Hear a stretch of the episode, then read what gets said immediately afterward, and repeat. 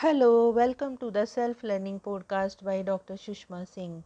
Let us start discussion on Unit 7 Components of Decentralized Development Equal Distribution of Benefits of Development. And our topic is Factors Influencing People's Preferences for Distribution, Society wide distributions of resources. Up to this point, we have looked at attitudes toward desert and equality in small groups.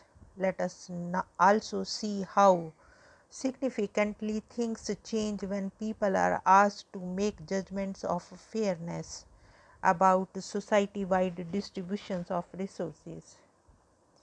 In such cases, we find the same broad pattern of beliefs with the principles of reward according to contribution domain, but offset to some degree by egalitarianism. For instance, when people are asked to react to the proposition, the fairest way of distributing income and wealth would be to give everyone equal share. We find up to about one third of respondents agreeing. Much smaller numbers opt for equality, however. When forced to choose between the statements, under a fair economic system, all people would earn about same and under a fair economic system people with more ability would earn higher salaries. In a British survey, for instance, 97% of respondents agreed with the proposition people who work hard deserve to earn more than those who do not. And 84% with the proposition people would not want to take extra responsibility at work unless they were paid extra for it. Similar questions about the need to reward responsibility and the acquisition of professional skills asked in the International Society Social Survey program typically attracted agreement rates of between 70 and 80 percent. In a Swedish survey, 75 percent of the sample agreed to the responsibility proposition. In an American study, 78% of the respondents agreed that under a fair economic system, people with more ability would earn higher salaries, and 85% affirmed that giving everybody about the same income, regardless of the type of work they do, would destroy the desire to work hard and do a better job. The third and fourth considerations referred to above are represented by the propositions such as if the incomes were more equal, life would be boring because people would all live in the same way. 61% agree, 39% disagree, and income cannot be made more equal because it is human nature to always want more than others. 82% agree, 18% disagree. It is clear from these responses that large majorities of people cross nationally have a favorable attitude towards economic inequalities that serve to reward and motivate people and that recognize skill and training. Another aspect of processes of equal distribution is a tendency to equality in judgments about the overall pattern of economic distribution of benefits. This tendency manifests itself in two main ways first in the view that the current spread of incomes and benefits is too great and that a fair distribution would compress this range somewhat. And second, in the concern that people at the bottom end of the scale are not earning a living wage that is a wage adequate to maintain a decent standard of living. A modest degree of egalitarianism in distribution of developmental benefits may stem not from abandoning desert criteria but rather from applying them to a situation in which the economic or social system is seen to over and under reward various occupational groups. There is, however, another strand to this argument that appears when people are asked about various possible benefits of equality in terms of equal distribution of benefits of development.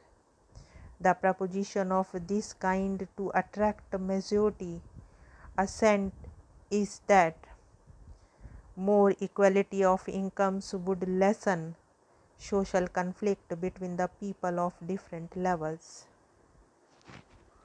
Let us now turn to the question of inequality, deprivation, and low incomes. There is a common view that the people at the bottom of the income scale are somehow being prevented from receiving what they deserve. For instance, the proposition most of the people who are poor and needy could contribute something valuable to society if given the chance attracts overwhelming support 78% in favor and 7% against. Now let us move to the next point results of the finding. We can sum up this finding as follows. Wherever needs are at stake, people will aim to equalize degrees of unmet need, which means distributing in favor of those in greater need until they are brought up to the same level or the others.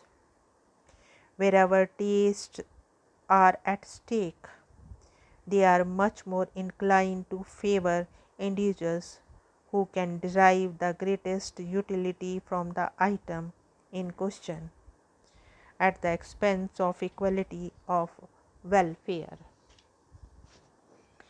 In micro context, as we have seen people are willing to allocate according to need when they have the opportunity to do so. They draw distinction between needs and taste or preferences and there is some evidence to back the conjecture that the group contest most favorable to this distributive principle is one characterized by a high level of mutual sympathy and trust. If this interpretation is correct, people distribute on the basis of need partly for reasons of justice and partly for reasons of generosity and humanity. Two caveats must immediately be added.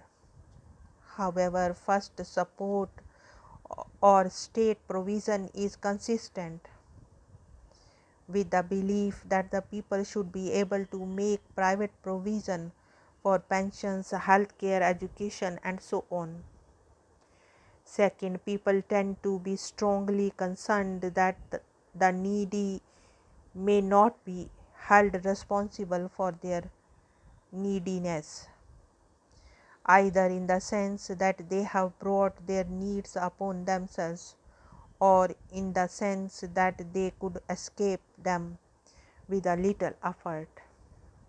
This concern lies behind skepticism about social welfare provisions, which manifests itself in the view that too much money is going to people who are needy only because of their own laziness or fecklessness.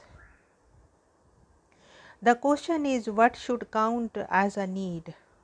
Old age, disability, and sickness provide uncontroversial cases, but can need be extended to other factors less tied to psychological criteria? In Indian context, caste-based social, educational and economic backwardness has also become the basis of need as well as desert based distribution.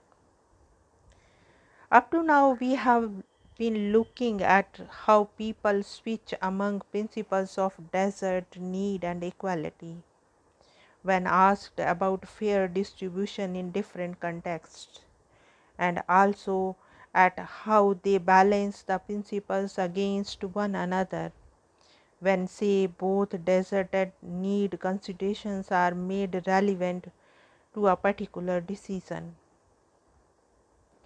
Popular conceptions of equality and justice turn out to be pluralistic in both these senses.